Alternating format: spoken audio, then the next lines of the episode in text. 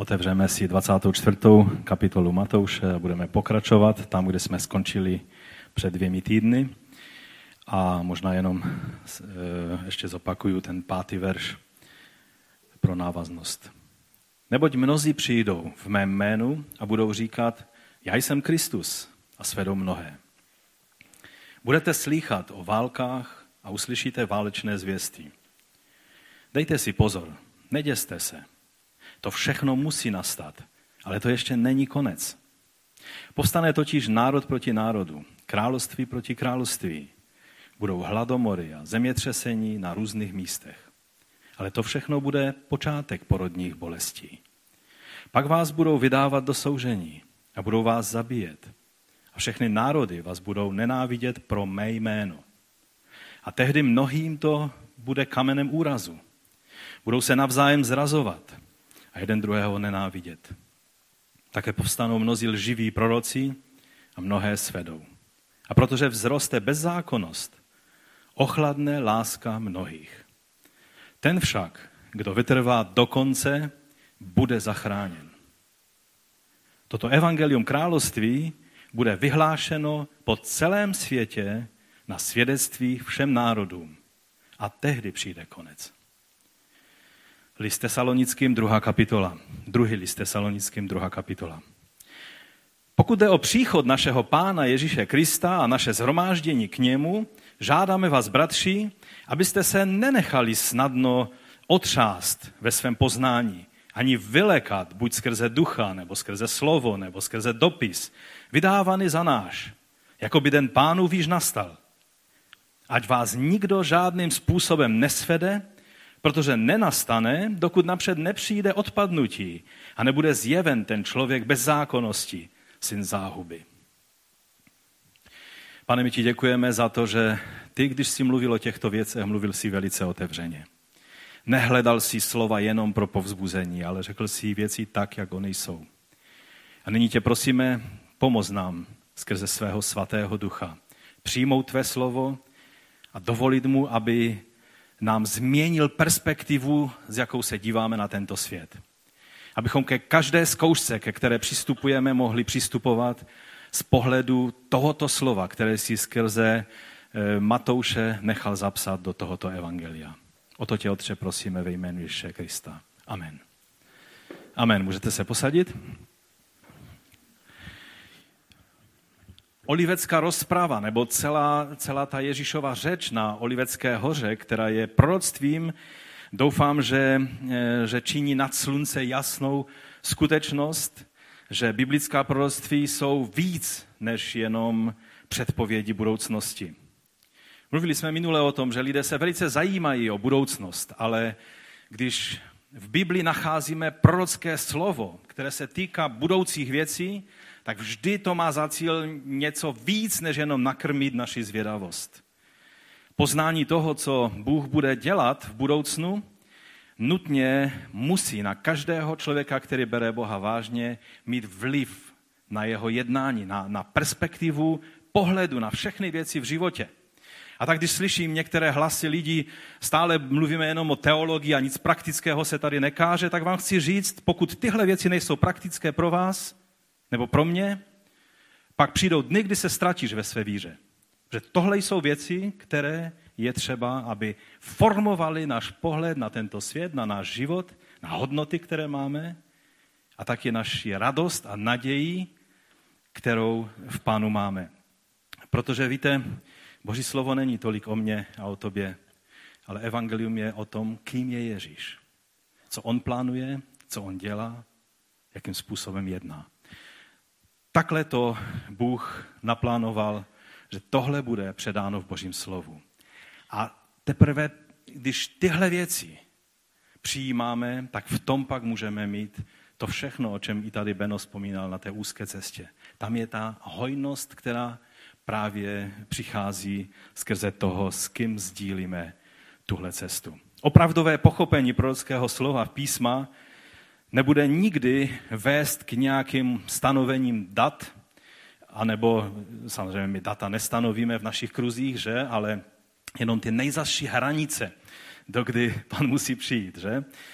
Už jsem minule vzpomínal, že taková jedna hranice byl rok 1982, když my jsme byli mladí. Teď už jsem se přestal o to zajímat, tak ani nevím, která hranice je teď, ale, ale jsou různé, různé eh, spekulace a kombinace kolem toho. Eh, poslední takovou velkou prostě věcí, o které se mluvilo, byl eh, ten červený nebo krvavý měsíc, který, který se teď v té době nějak tak čtyřikrát objevil v souvislosti s židovskými svátky a tak se spekulovalo kolem toho, co všechno to znamená a tak dále. Opravdové pochopení prorockého slova v písmu nás bude vést k bdělosti, k věrnosti, k duchovní plodnosti a k službě těm, kteří jsou v největší potřebě. O tom je 24. a 25. kapitola Matouše. Žel, jak jsme si minule ukázali, a já vím, že to nebyl hezký výčet, o, o čem jsme mluvili minule, tak v těch minulých dvou tisíciletích mnozí vůdcové a, a učitelé a proroci a, a, a vedoucí šli dost opačným směrem. A vytvořilo to spoustu bolesti. I přes varování pána Ježíše, že není naší věcí v tomto čase inaugurovaného království, započatého království eh, Božího znát přesně časy a doby, které si Otec nebesky ponechává ve své výhradní pravomoci, tak oni přesto vypočítávali časy a doby. To slovo známe, jestli se můžeme vrátit ke skutku. První kapitola, když se ho e, učedníci tázali Pána Ježíše těsně předtím, než odešel z tohoto světa. Pane, v tomto čase obnovíš království pro Izrael? To byla správná otázka. Jen to jejich načasování, kdy oni hledali odpověď na tuhle otázku, nebylo správné. Ježíš je neokřiknul za to, že je to nesprávná otázka, že žádné království se pro Izrael obnovovat nebude. Ale řekl, není. Nepřísluší vám poznat časy a doby, které otec uložil ve své vlastní pravomoci. Ale pak jim říkal, že budou jeho svědky, když přijmou zmocnění Ducha Svatého. A tak se dělali vždycky stohy různých výpočtů a grafů a tabulek a, a já jsem tam dal pár příkladů. To je třeba jeden z adventistických systémů počítání, kdy tam se počítá s nějakým obdobím 2520 let. A teď to je všechno vypočítáno, všechno jim to sedí.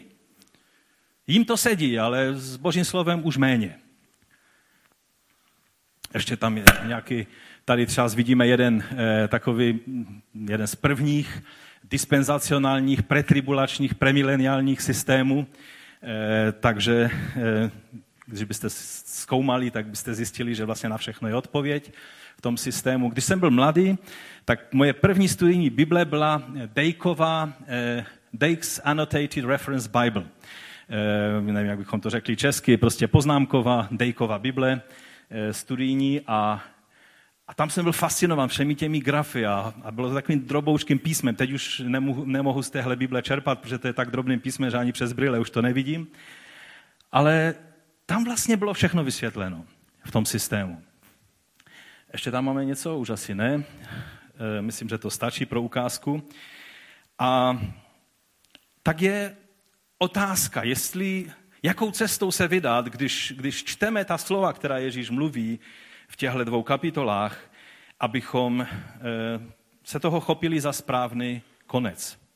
Na začátku církve, eh, hned v prvních stoletích, se vytvořila taková dvě centra vysvětlování nebo přístupu k výkladu Božího slova. Jedno centrum bylo v nám dobře známém sboru v Antiochii. To byl sbor misijní, který, když studujete dějiny třeba misie Ázie, tak eh, všichni ti biskupové, kteří tam byli ustanovováni, tak když jste šli v těch seznamech až na úplný počátek, tak tam bylo, že ten vskládal ruce na toho a toho a ten na toho a toho a ten byl skrze vskládání rukou toho a ten skrze toho. A pak tam úplně na začátku je a ten byl skrze vskládání rukou antiochijských.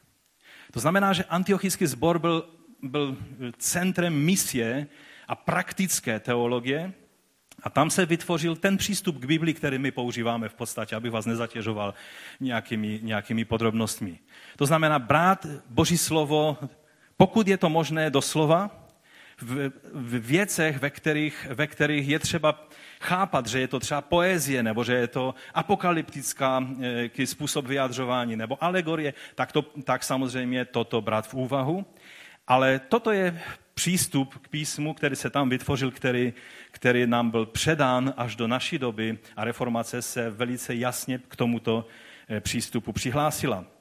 Pak bylo druhé centrum v Egyptě, v Alexandrii, kde, byla, kde bylo velké společenství křesťanů a e, tam byli církevní otcové jako Origenes a další, kteří začali prosazovat velice alegorický přístup. Vlastně téměř všechno. Celý starý zákon to byla jenom jedna velká alegorie a přistupovalo se k mnohým věcem velice, velice abstraktně alegoricky.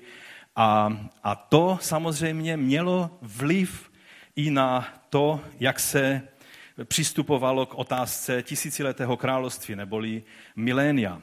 To znamená, že v Antiochii byli ti lidé, nebo v té antiochické škole eh, toho výkladu eh, byli pod tímto vlivem lidé jako Ireneus a další, kteří věřili v to, že bude pozemské tisícileté království po tom, co pán Ježíš přijde ve svém slavném druhém příchodu. Kdežto v Alexandrii lidé jako Origenes a další otcové tak zavrhli úplně eh, otázku milénia a říkali, že je to jenom symbol, jenom prostě nějaké alegorické vyjádření Ježíšova vítězství.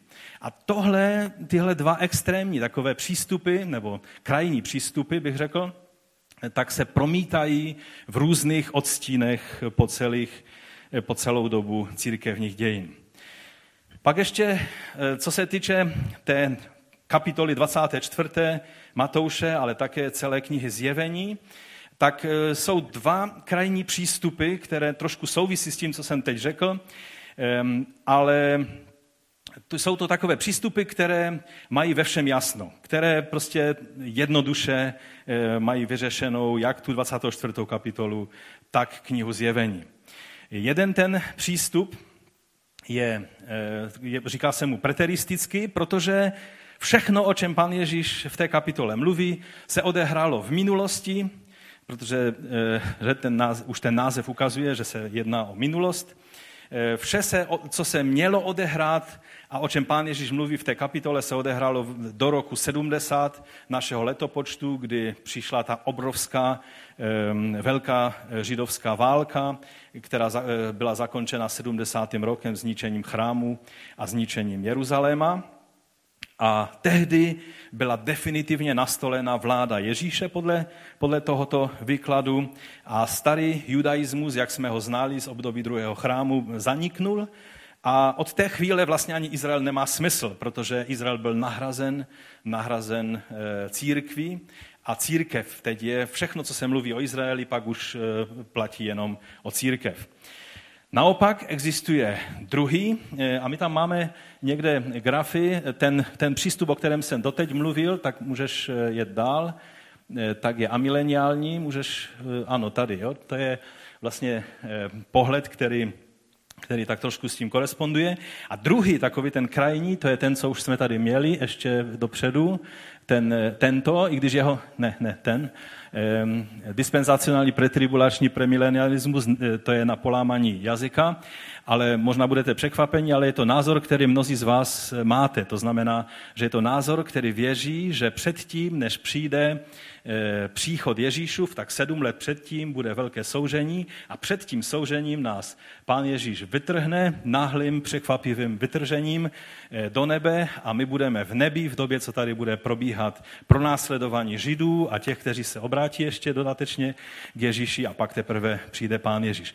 Mnozí, já nezdílím tento názor, mnozí ho možná sdílíte, eh, takže tím těžkým názvem se nenechte, nenechte nějak vystrašit. Ale v tomto systému zase je to všechno velice pěkně uspořádáno. Protože eh, vlastně je to pohled futuristický, to znamená všechno, co, o čem mluví 24. kapitola, kromě druhého verše, ve kterém Ježíš se vypořádává se zničením Jeruzaléma, protože mluví, že nezůstane kamen na kamení, tak všechno, ten zbytek, už se bude odehrávat v tom sedmiletém období velkého soužení, ve kterém už tady nebudeme. Takže církev už bude pryč. Proto celou dobu Ježíš vysvětluje věci a varuje a, a varuje před, před všemi prostě těmi svůdci a, a, a tak dále, tak vlastně varuje ty lidi, kteří tady zůstanou, ale my, jestli budeme věrní křesťané podle tohoto názoru, už budeme podle toho učení pryč. Oba tyto výklady jsou velmi jednoduché, protože se nemusí zabývat nějakým nějakou skládačkou, rozuzlením toho, jak vlastně se máme vypořádat s tím, že v té kapitole vidíme z jedné strany jednoznačně, že Ježíš mluví o pádu Jeruzaléma a chrámu, a z druhé strany mluví věci, které prostě to období velice přesahují a mluví o příchodu syna člověka ve slávě a v moci. Možná nejsem sám tady v tomto sálu, kdo pochopil, že většinou na komplexní a složité otázky jednoduché odpovědi moc nefungují. A e, proto tyto oba přístupy se musí dopouštět e, mnohých velice krkolomných vysvětlení biblického textu, protože aby to všechno sedlo do té šablony, tak je třeba e, mnohé věci velice přihnout. Asi vám nemusím vysvětlovat po tomto úvodu, že můj přístup eh, nespadá ani do jedné z těchto dvou kategorií, které jsem teď vyjmenoval. Kdyby někoho zajímalo nějaké zařazení, eh, podklad eh, třeba toho, kde se nacházím nějak v těch debatách a, dilematech, tak můžete po zhromáždění za mnou přijít. Když bych měl zhrnout, a už jsem to udělal minule, ale bych, rád bych to ještě zopakoval, celou oliveckou rozpravu, co Ježíš vlastně celou tou svou řečí prorockou, ale i tím varováním, i tím povzbuzením, co vlastně Ježíš dělá, tak je to sedm takových základních věcí. Za prvé, on dává učedníkům, můžeme si to tam dát, prosím, jo? Za prvé dává učedníkům jasně nasrozuměnou, že otázka, kterou položili, je mnohem komplexnější, než si uvědomují, že to souvisí s mnohými věcmi a že kolem toho bude spousta zmatků a bludů. Proto je varuje, aby se nenechali svést. O tom jsme mluvili eh, minulé celé zhromáždění. Že ta první výzva byla, eh, bylo varování, abychom si dali pozor, aby nás někdo nesvedl. Za druhé, nejdříve dává celkový popis období od chvíle, kdy království Boží v Mesiáši proniklo do tohoto světa, čili dá se říct od narození Ježíše, až do doby jeho slavného příchodu v moci dělat celkový popis toho období inaugurovaného království, jak tomu říkáme, že království začalo, boží království přišlo, ale ne v té závěrečné vrcholné moci, ve které teprve přijde. E, upozorňuje je, že to bude čas různých svodů, válek, přírodních i humanitárních katastrof, pronásledování, odpadnutí od víry, ale také věrného kázání Evangelia po celém světě. Za třetí, Potom teprve Ježíš odpovídá na jejich otázku ohledně zničení Jeruzaléma a chrámu a upozorňuje, že to budou dny soudu a největšího soužení, jaké izraelský národ prožije. A zároveň událost, která svým významem eh, bude úzce souviset s jeho druhým příchodem. Bude to zásadní předěl v životě izraelského národa. Musíme si uvědomit, že jak Evangelium Matouše, tak podle mnohých náznaků i kniha Zjevení byly napsány ještě před zničením chrámu jeruzalemského. A proto eh, jak tahle kapitola, tak i kniha Zjevení vlastně připravuje lidi nejenom na ten obrovský zlom, který se stal v životě izraelského národa, ale pak i na celé to období až do Ježíšova příchodu. Za čtvrté, Zároveň Ježíš dává jasné instrukce, jak se mají zachovat ti, kteří berou vážně jeho varování, aby se mohli vyhnout tomuto strašlivému tři a půl letému soužení a soudu. To se týká té první generace křesťanů, kteří měli podle tohoto proroctví, které Ježíš vyškl v této kapitole, eh, ten signál prorocky pochopit, přijmout a eh, zařídit se podle něho a o tom budeme někdy někdy příště možná mluvit. Pak za páté, pak mluví o tom, že příchod syna člověka bude až na konci celého toho období nebo toho věku nebo tohohle systému světa a přijde den v den, který nikdo nezná. Nikdo nezná. Ježíš řekl, že ani syn nezná, ani anděle. Takže když chceme spekulovat a stanovit hranice a tak dále, tak e, se stavíme vlastně do role, do které ani Ježíš, když chodil po této zemi, se nestavil, protože i on řekl, že ani on to neví. A když on to neví, tak my to určitě nebudeme vědět a ani to nepoznáme z, z Božího slova, protože, protože by to vlastně e, popřelo, popřelo toto slovo. Ale o tom, o tom také budeme mluvit. Čili on přijde na konci tohoto věku, eh, v den, který nikdo nezná, i když jsou určité věci, eh, které se musí stát ještě předtím. Třeba z jenom dvě věci, příklad eh, vám můžu říct. Za prvé, Jeruzalém i chrám měl být zničen předtím, než Ježíš přijde.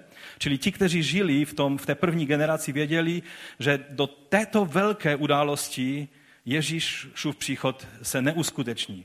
A také třeba, když Ježíš prorokoval Petrovi, že, že až bude starý, tak eh, zemře mučednickou smrtí, tak eh, všichni křesťané, kteří viděli Petra zdravého, tak měli dvě radosti. Za prvé, že to byl milý člověk, a za druhé si řekli, tak ještě stále všechno je v pořádku, protože Petr ještě žije a minimálně do jeho smrti příchod pána a soud vlastně nad eh, tímto světem ještě, ještě nebude. Za šesté, v druhé části, hlavně v 25. kapitole, ale už i koncem 24. kapitoly, Ježíš mluví o tom, jaký máme být my a co máme dělat, abychom byli zachováni v den soudu, který přijde na tento svět a mohli mít účast na jeho království v den jeho příchodu. No a za sedmé, ta celá rozmluva olivecká, eh, z ní vyplývá obrovské povzbuzení pro každého jednoho z nás, že tak jako pán byl schopen zachovat svůj lid, a budeme trošinku se toho dotkneme důkladněji někdy příště, jak pán měl schopnost zachovat svůj lid, své věrné v době 70. roku eh, případu Jeruzaléma a, a chrámu, tak stejně je schopen a bude schopen nás zachovat i v hodině té zkoušky, která přijde na tento svět. Takže dnes budeme mluvit, tak jak už i to téma eh, napovídá, o porodních bolestech. Židé měli takový termín, který se eh, přijal v tom období mezi dvěma eh, testamenty, mezi starým zákonem a novým zákonem. V tom období se používal termín porodní bolesti Mesiáše. A pan Ježíš tady vědomně navazuje na tuhle tradici, na tenhle termín, který používá taky prorok Daniel a na některých dalších místech je tento termín použit. A na začátku toho svého vysvětlování eh, pán Ježíš eh, dává, jak jsem mu řekl, celkový popis toho období od chvíle, kdy království Boží v Mesiáši proniklo do tohoto světa, až do doby jeho slavného příchodu v moci. Ta kapitola pojednává o celém tom období. Ne o sedmi letech posledního nějakého speciálního soužení, ale Ježíš mluví o celém tom věku eh, od eh, příchodu Ježíše prvního narození se na tomto světě až po jeho druhý slavný příchod. Je to to období toho království, které už je tady, ale ještě ne. Říkali jsme si, že to je jeden z nejdůležitějších termínů, který je třeba, abychom pochopili. Že ano, Boží království už tady je, ale v té plné moci a slávě a velikosti a velkoleposti, která bude až na konci věku, ještě není. A je to ohraničeno prvním a druhým příchodem Ježíše. A celé to období je na mnoha místech v Biblii nazváno jako, jako období porodních bolestí. To byl ten prorocký termín, který se používal a pán Ježíš se k němu tady vlastně hlásí. Eh, tak, jak už jsem říkal, jak ho používal Daniel a jak se běžně v judaismu eh, toto používalo. Tak já apoštol Pavel tento termín používá. Římanům 8. kapitola, 22. verš je řečeno, víme přece, že celé tvorstvo až dodnes společně sténá a pracuje k porodu. To je přesně ten stejný obraz, který Pavel má před očima, možná přímo vědomně eh, navazoval ve svých myšlenkách na Ježíšovo kázání nahoře. A nejen to, ale i my, kteří máme prvotiny ducha, sami v sobě sténáme očekávající synoství, to jest vykoupení svého těla. Čili je, už jsme syny a dcerami božími, ale přichází den, ve kterém budeme nebo ve kterém se završí naše synoství ještě v daleko plnější formě, kdy budeme vzkříšení, ti, kteří zemřou, anebo proměnění, ti, kteří do té chvíle budou ještě naživu. Pavel to v tesalonických komentuje tak. A my, kteří zůstaneme naživu, on se zahrnoval do této skupiny, věřil, že to bude ještě v jeho, za jeho života. A, e, a tudíž e, budeme, e, budeme přijati, nebo bude, bude na nás zjevena moc toho synoství skrze vykoupení těla, to znamená vzkříšení těla a budeme mít tělo duchovní, protože je tělo tělesné a je také tělo duchovní. Nejsem sice matka, ale porodnictví jsem studoval pro své dřívější povolání a tak něco málo o tom aspoň teoreticky vím.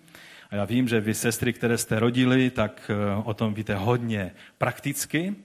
Ale určitě mi dáte zapravdu, že porod není jenom práce porodníka. Nejde to udělat tak, že, že vlastně ta maminka se jí řekne, a teď si nás nevšímejte, my tady zařídíme porod, uděláme porod a vy si třeba čtete časopis. Souhlasíte se mnou, maminky? Jo? Že tak to asi není, že? Že ten lékař, který, který vede ten porod, vyzývá tu maminku k velice těsné spolupráci. Je to tak? A čím více ta maminka je schopná, ochotná spolupracovat, tím eh, ten porod eh, probíhá zdarněji. Samozřejmě existují komplikované porody a tento svět je v období dost komplikovaného porodu, bych tak řekl. Takže jak můžeme spolupracovat když celý svět, i my, kteří máme ducha božího jako závdavek, také, také jsme součástí toho, těch porodních pnutí. Jak můžeme spolupracovat s tím velkým porodníkem, kterým je sám Bůh? Tím, že budeme mít správný postoj ve věcech, o kterých Ježíš mluví v této olivecké rozpravě v kapitole 24 a 25. To je jeden z příkladů z mnohých. Boží plán vykoupení se vždy opíral o spolupráci s lidmi, kteří očekávali vykoupení Izraele a potažmo celého světa. Vždy, když Bůh se chopil práce na spáse a na vykoupení člověka, tak hledal člověka, našel Noého, hledal člověka, našel Abrahama, David. A vždycky to byli lidé, kteří spolupracovali s Bohem. Ne, kteří tahali Boha do svých plánů, ale kteří se vydali Bohu, aby jeho plán se mohl naplnit. Amen. Takže pojďme tedy k, té, k tomu, co Ježíš nazývá těmi porodními bolestmi tady v této kapitole. To je takové hrozi, takový hrozivý název, že si říkáme, myslel jsem si, že se vyhnu porodu a, a nakonec vidím, že, že, že, že jsme uprostřed porodních bolestí celého světa. Je to popis situace, který platil jak pro to první století, pro tu první generaci, ještě před tou velkou židovskou válkou, to znamená léta 66 a 70. O tom mluví eh, Matouš 24, 5 až 14, čili jsou to určitý, určitý obecný popis té situace, v jaké situaci se nachází boží lid, a to ať před tou velkou židovskou válkou, ale tento popis platí i na celé období až do příchodu Pána Ježíše v moci a slávě na konci věku. A proto jej eh, nacházíme v úseku této kapitoly, který, kterou jsme zrovna dnes četli. A pak Ježíš pokračuje popisem události roku 70. To je Matouš 24, 15 až 21. Tam mluví, a je to jakoby do toho prostředí, mluvení obecně, na obecné rovině, doprostřed je zasazeno e, ta jeho řeč, to jeho upozornění a prorocké slovo o tom, co se bude dít a co mají e, křesťané dělat v tom e, roce té války židovské 66 až 70. A pak se zase zpátky vrací k obecnému popisu celého toho období až do příchodu Pána Ježíše v moci a slávě. To jsou verše 22 až 28 a teprve potom je řeč o Ježíšovém druhém příchodu. Takže když bychom se podívali na, na to období, to, co dneska si kratičce uděláme, je, že se podíváme na ty, na ty bolesti porodní, eh, o kterých pán Ježíš mluví, o tom celém období, co, se budou, co bude charakterizovat to období od jeho prvního příchodu až po jeho druhý příchod. Takže zaprvé je to bolest pokračující mezinárodní rivality mezi národy a státy. Je to, jsou to eh, vlastně to varování, že budou války, že budete slyšet zvěsti o válkách a o konfliktech.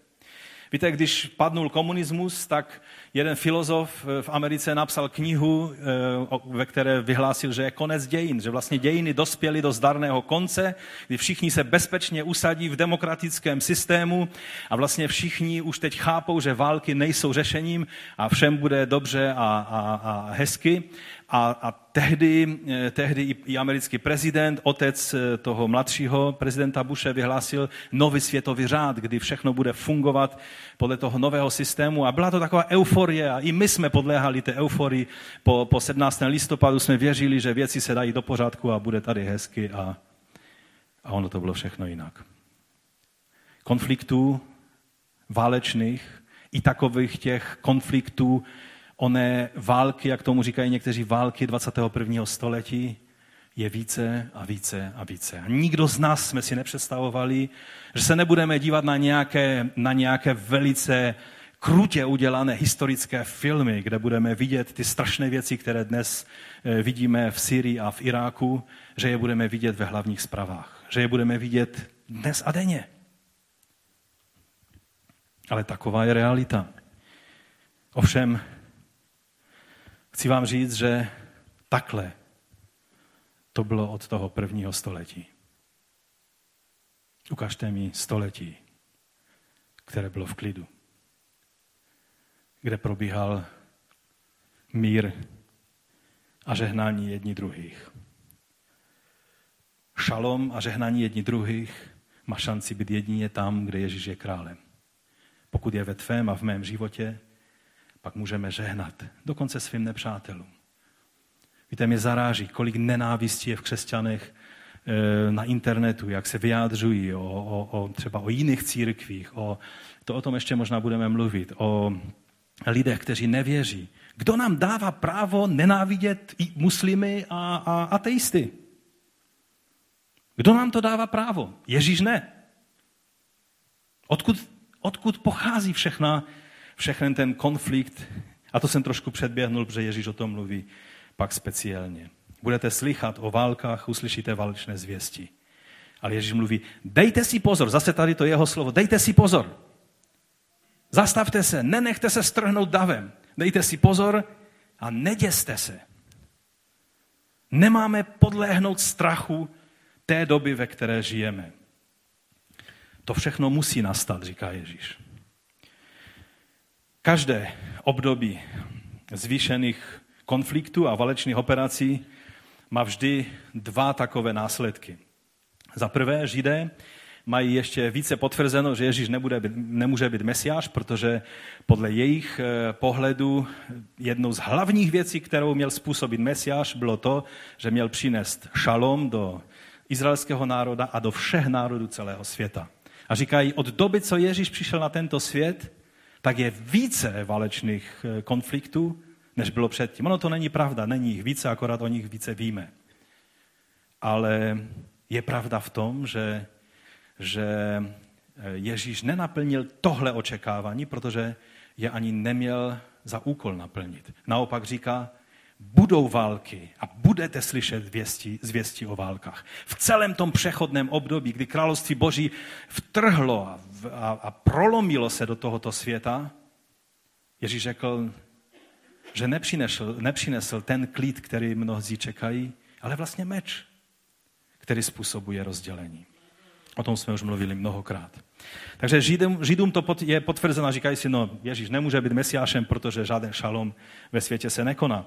Na druhou stranu zase křesťanští, mnozí vykladači proroctví Bible, a takových je spousta, někteří si ještě na pomůcku vemou i třeba věžbu Sibily a dalších nějakých Nostradamů a všech možných Amů, a, a chytnou se výkladu toho, jak to všechno bude fungovat a jak to bude vypadat. A, a když je nějaký válečný konflikt, tak se dostávají do vývrtky a píšou se stohy nových knih. A já mnohé z těch knih mám doma a, a nevím, co s nima vyhodí a nechci, protože jsou takovým důkazem toho, jak lidé se lehce nechají strhnout. Mám knihu o Sadamovi Husajnovi, jako o tom posledním diktátorovi, který zavládne světem a, a vlastně o, o té válce, která byla v zálivu. To bylo napsáno v době těsně před prvním první válkou v zálivu a, a další a další knihy. Já bych vám mohl eh, vyprávět mnohé příběhy, ale to není dneska mým, mým účelem.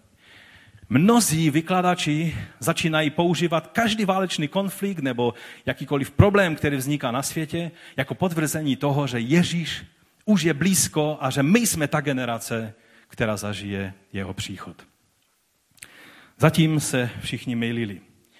A vidíme, že používají vlastně eh, to, to slovo, které pán Ježíš tady řekl za jedním konkrétním cílem, že ho používají vlastně opačně, než on zamýšlel.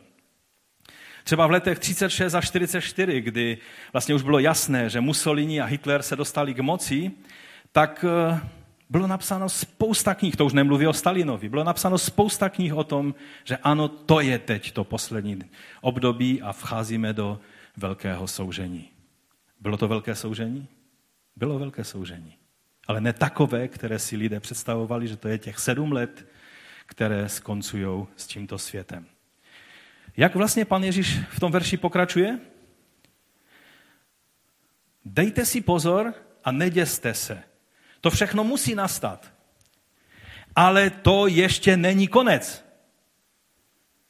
Ježíš říká, to ještě není konec, ale všichni vykladači proroctví říkají, teď máme důkaz, že už je tady konec.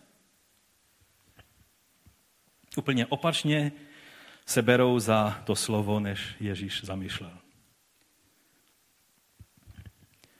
To, co lidé berou za znamení konce, Ježíš říká, že to prostě musí být, že, že to právě znamená, že ještě ten konec tady není. Vzpomínáte si na to slovo, když budou říkat mír, mír, tehdy na ně přijde náhle zhouba? Možná to období příchodu pána bude zrovna v době, kdy si lidé řeknou, konečně jsme na to kápli, jak žít ve shodě všichni pohromadě. Když jsou války, tak je to spíš business as usual. Prostě věci běží tak, jak běžely od začátku, kdy se e, násilí dostalo do života člověka. A tak na tu nevyslovenou otázku v hlavách všech Židů a tudíž i učedníků Ježíšová odpověď byla, budou války, budou strádání, bude soužení, ale vy se neděste. Nemusíte se děsit, Nemusíte panikařit, protože to všechno je součást porodu, ne pohřbu. Rozumíte, jsme součástí procesu zrození nového věku, který přichází na tento svět. A ne součástí pohřbu tohoto světa, kdy to všechno skončí a, a kdo se trefí konečně s tím svým předpovědí konce světa, tak budeme prostě součástí pohřbu tohoto světa. Ne, ne, ne, jsme součástí porodních bolestí ne agonie umírání. Oskar Kulman řekl jednou velice známý a, a všichni, všichni to známe, ten, ten jeho příklad, už jsme ho určitě mnohokrát slyšeli, že s příchodem Ježíše je to jako v té operaci e, bitvě o Normandii, kdy přišel ten slavný e, den D nebo D-Day, kdy bylo to 6.6. roku 44, čili ještě téměř rok před koncem eh, válečných eh, operací proti, proti eh, nacistům. A tehdy se spojenci v obrovském množství a síle vylodili na březích Normandie. A po těžkých bojích byl způsoben naprostý průlom do, do řád, prostě Hitler se přepočítal a on, on to vůbec ne, nepochopil, o co jde, v té chvíli zaváhal furt čekal ty své kalkulace, že mu vyjdou, že, že někde na jiném místě bude nějaký hlavní útok. A tehdy každý, kdo trošku rozuměl situaci, věděl, bylo rozhodnuto o vítězství. Vítězství je dokonáno. Zbytek je jen otázka času. Rozumíte? A Oskar Kulman toto používá, že ten náš den D byla Golgata, kdy, kdy, se, kdy Ježíš překvapil toho zlého v tom, že to, co si on myslel, jako, že bude jeho největší porážka, tak bylo vlastně Ježíšovo vítězství, konečné vítězství. A to, co si ďábel myslel, že bude jeho vítězství, byla jeho definitivní porážka. A teď žijeme v tom mezidobí toho, kdy to vítězství je třeba pouze dovést až do Berlína, do toho centra eh, nepřítelovy moci.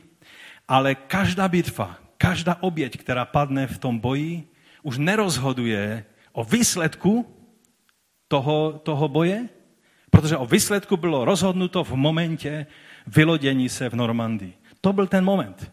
Zbytek už bylo jenom, byly to nutné oběti, protože bez toho by to vítězství nebylo uplatněno. A my žijeme v podobné době. Naši bratři a sestry, kteří umírají v Iráku a v Syrii, neumírají zbytečně. Ale je to uplatňování toho vítězství až do onoho dne, kdy pan Ježíš přijde a zhrne to vítězství do svých rukou. Pan Ježíš pokračuje tou výzvou neděste se. A tak eh, máme s tímto pohledem eh, se dívat na všech, všechny ty konflikty a všechno to, co kolem nás probíhá v tomto světě. Takže už to není otázka zda bude vítězství, budeme součástí vítězného tažení Mesiáše, je to jen otázka času. O vítězství bylo rozhodnuto. Další věc, o které pán Ježíš mluví, eh, je bolest přírodních a humanitárních katastrof. Je mnoho, mnoho věcí, na které si vzpomeneme, když čteme, jak Ježíš mluví, budou hladomory a zemětřesení na různých místech. Také na jiných místech je napsáno, že budou různé epidemie a, a morové rány a to všechno, ty věci. A mnozí, mnozí, mnozí eh, vykladači proroctví při, při každém tsunami, při každém výbuchu nějakého vulkánu, při každém zemětřesení zase to používají jako, jako příznak toho, že už teď jsme v poslední době.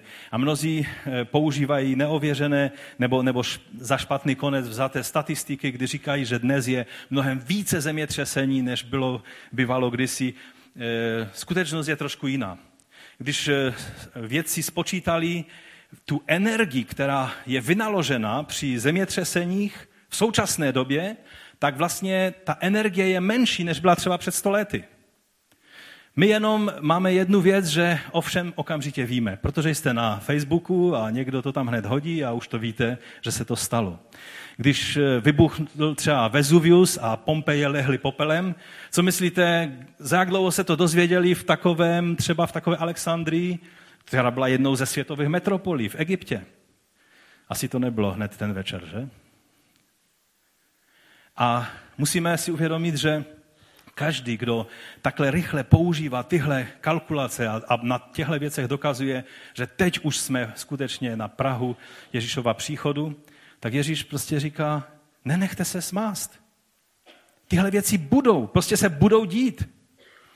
Když někdo, já si vzpomínám, jak, jak začala ta celá epidemie AIDS, tak jedni to eh, říkali, že je to boží trest na, na všech eh, těch lidech, kteří, kteří prostě nedodržují boží eh, řád stvoření ve svém sexuálním životě. Ale mnozí byli i takoví, kteří říkali, to je ta epidemie, která prostě bude zabíjet miliony lidí a ono, žel, miliony lidí umírají na tuhle epidemii. Ale co pak jsme už zapomněli? Třeba po první světové válce, že v té takzvané španělské chřípce zahynulo více lidí než v celé válce? Ve středověku Evropa téměř vyhynula na morovou ránu. To byly deseti miliony lidí, kteří zahynuli v těchto věcech. Musíme vždycky se nenechat zmást těmi lidmi, kteří každou zprávu v novinách, tady si dají Bibli, tady si dají noviny a hledají, aha, tak to je ono. A hned už to přiřadí a začnou vyučovat a lidé jenom jdou od jedné takové zprávy ke druhé a pak jsou tak zmatení, že už neví, čemu věřit. Ježíš říká, nenechte se zmást. Tyhle věci musí být. A byly i v prvním století, tak jako třeba eh, zánik města Pompeje, že? A, a mnohé další. A množí církevní otcové mluví o tom období do zničení chrámu jako období zvýšené aktivity mnohých eh, právě těchto katastrof a tak dále. Ježíš říká, to všechno bude počátek porodních bolestí.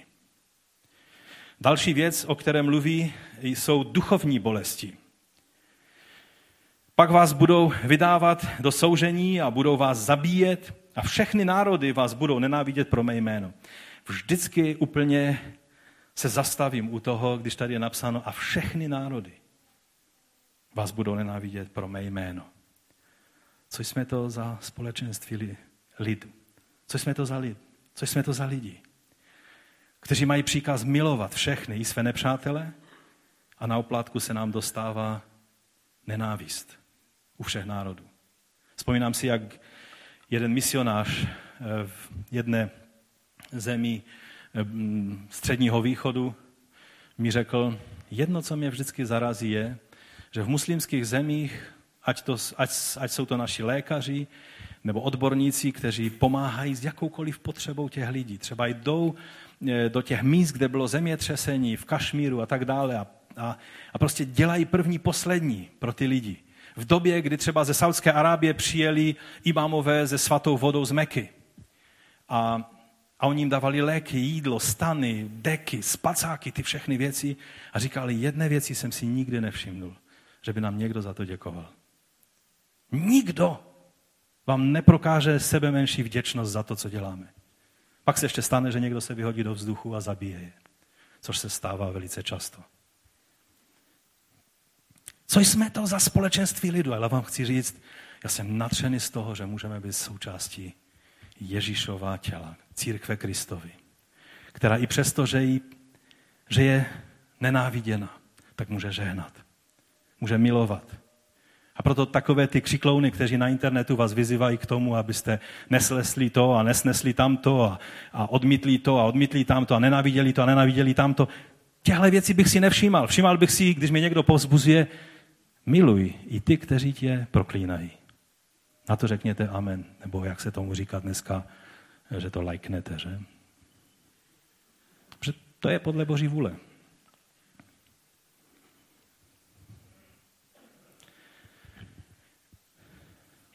To vše ukazuje na celé to období.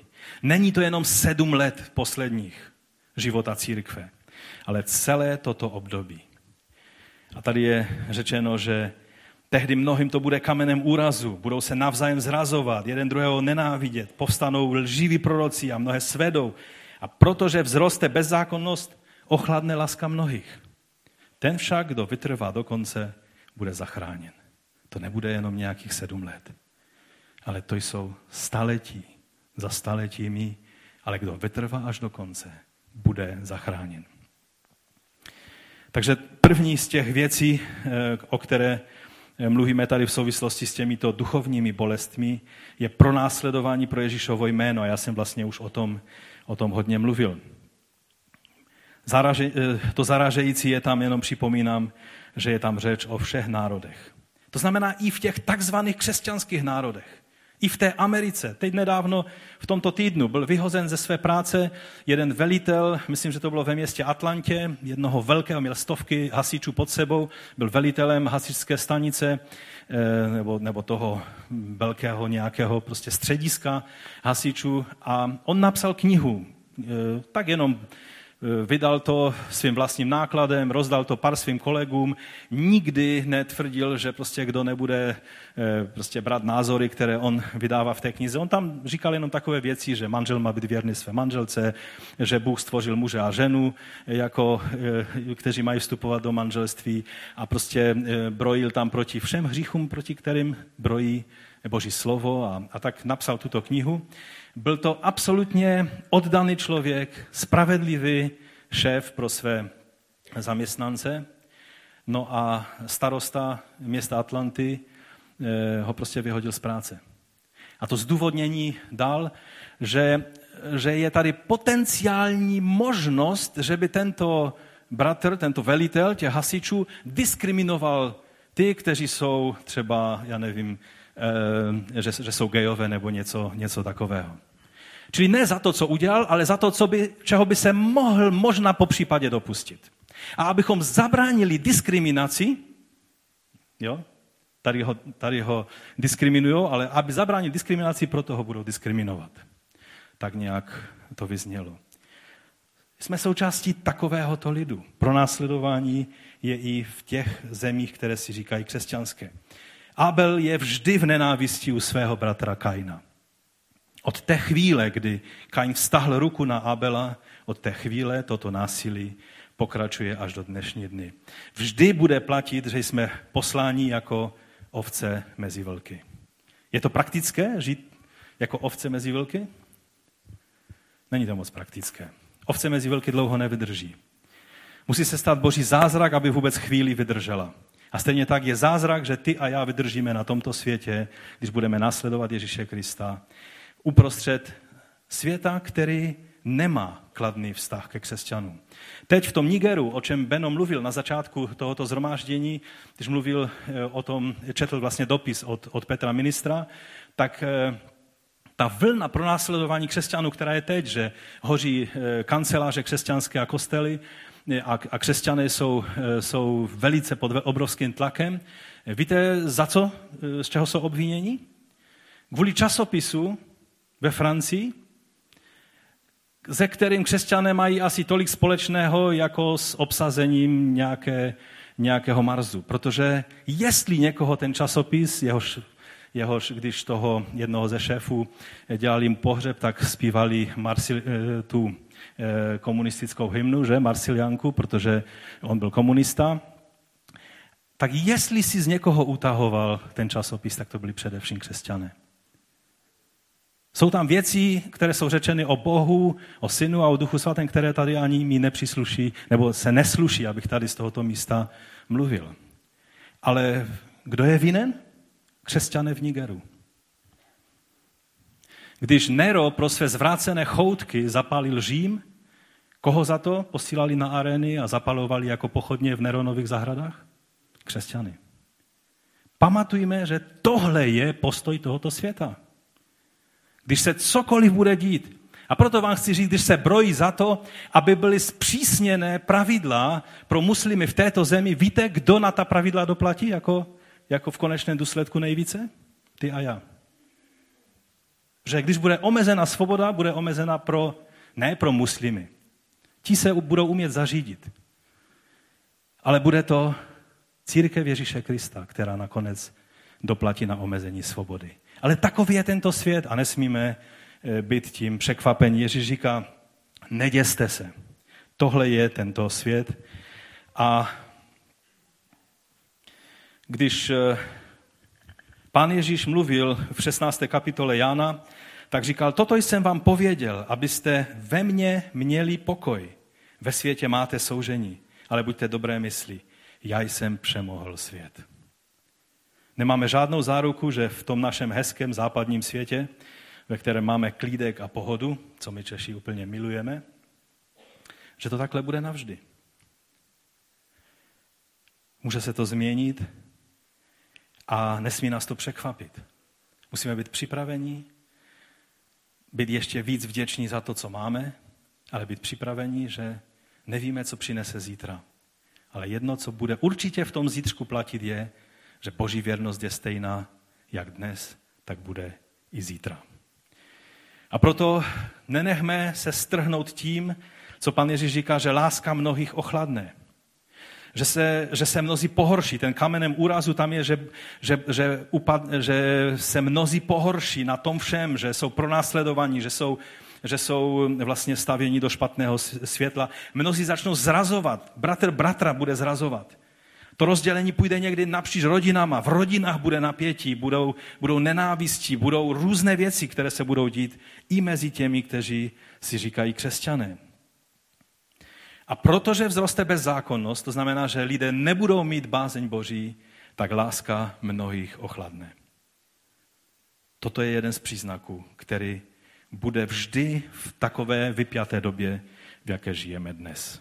Ale Ježíš říká, ty věci musí být, to jsou porodní bolesti kterýma prochází tento svět.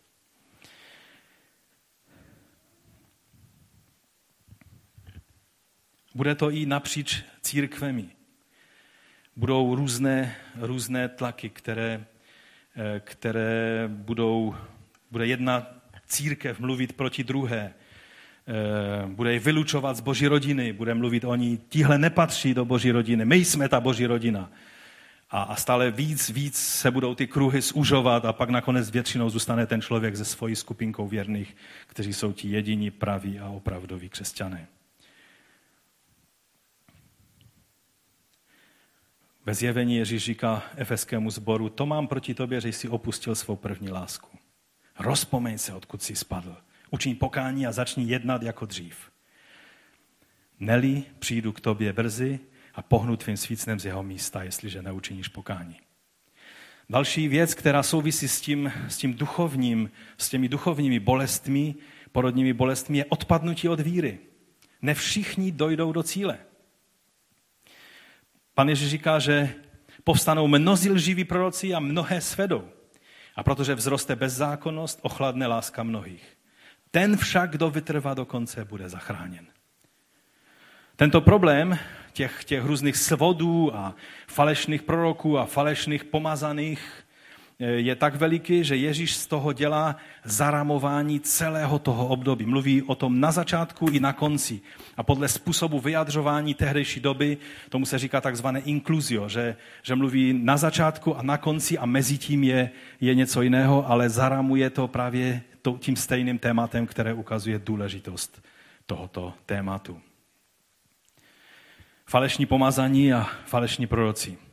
Tady je třeba si ujasnit jednu věc. Starozákonní vůdcové, ti pomazaní ve starém zákoně, to byli lidé, kteří stáli, stáli v tom božím úřadu nad lidem. Že? Byli to proroci, kteří promlouvali e, ústy božími. A e, běžný člověk neslyšel boží hlas, slyšeli to proroci a proroci to předávali lidem. Byli pomazaní králové a byli pomazaní kněží.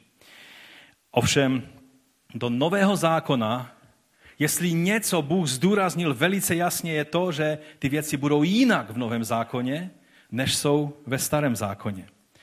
Že e, zde bude platit ten princip, který často opomíjíme ve svém, ve svém pohledu na, na, na, jak funguje církev, a je to takzvaný princip všeobecného kněžství.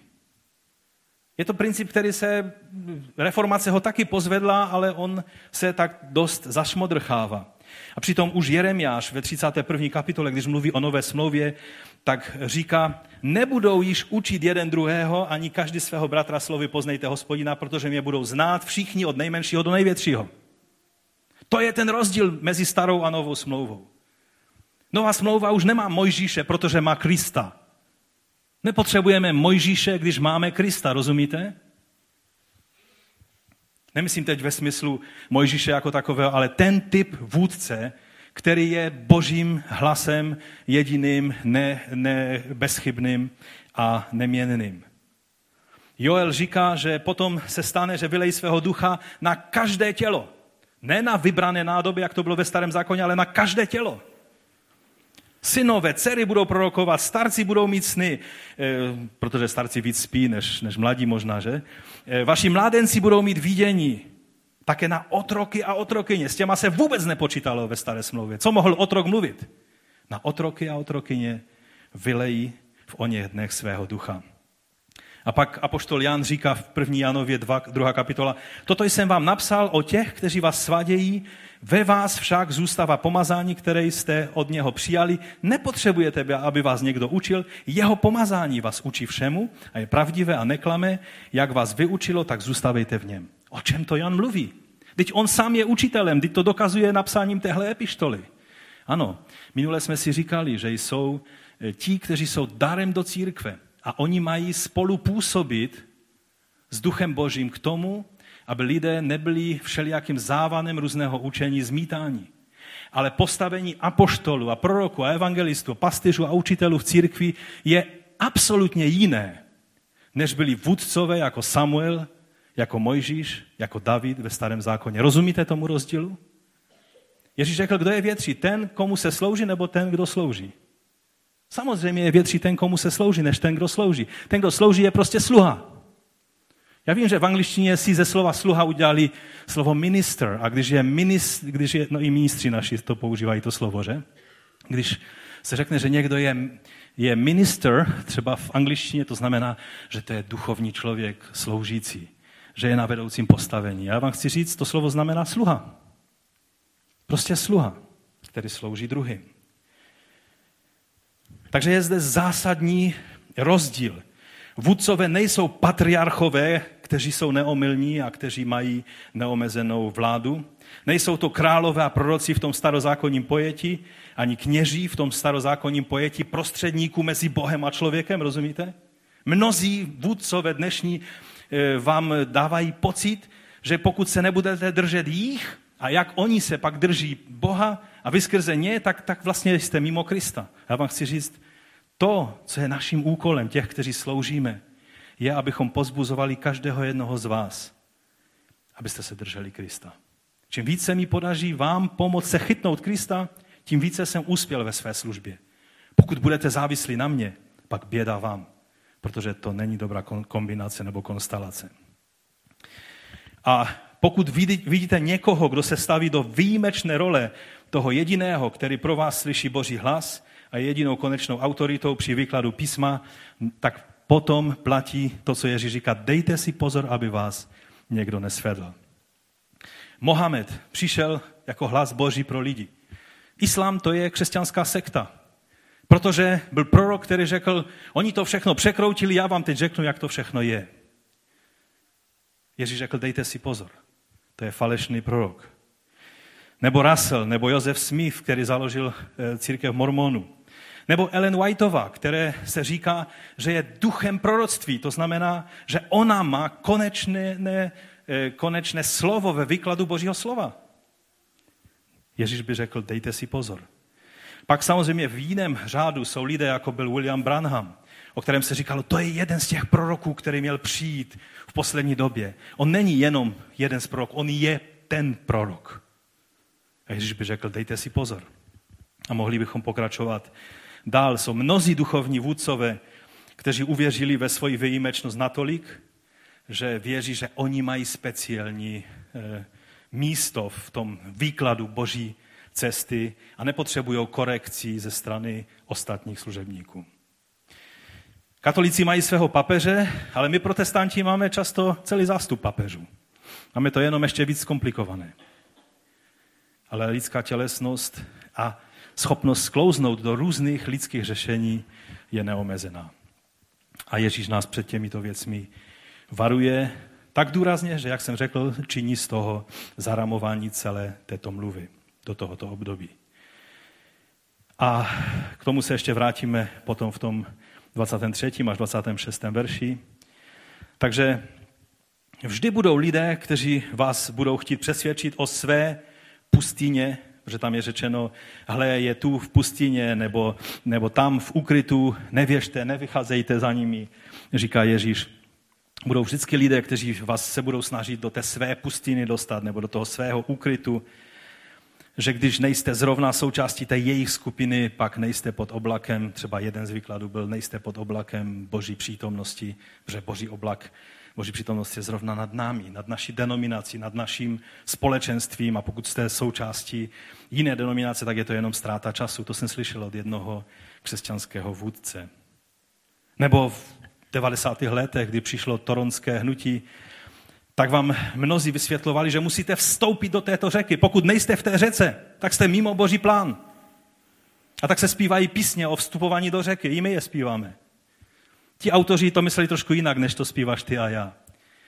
Oni mysleli, že když nejsi v té řece toho hnutí konkrétní té skupiny, která je uzavřena tam na té nějaké pustině, tak si mimo boží plán. Za Branhama za tím účelem používali speciální křest. Křest v církvi nebyl dostačující, musel být nový křest. A mohl bych pokračovat dál a dál. Ale můj čas je definitivně pryč, pryč a, a poslední porodní bolest, o které mluví Ježíš tady pro celé to období, je verš 14. Toto evangelium království bude vyhlášeno po celém světě na svědectví všem národům a tehdy přijde konec. Víte, to je ten proces, kdy skrze ty porodní bolesti tohoto typu se rodí noví lidé do Božího království. Lidé ze všech národů, ras a jazyků.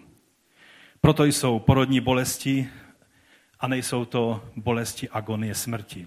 Protože se rodí noví lidé do Božího království, rozumíte? Proto je to fascinující, i když je to bolest. Každá matka, když byste jí řekli, tak, tak co byste si vybrala? Eh, když to bylo tolik eh, trápení a bolesti, tak raději, aby to dítě, dítě nebylo?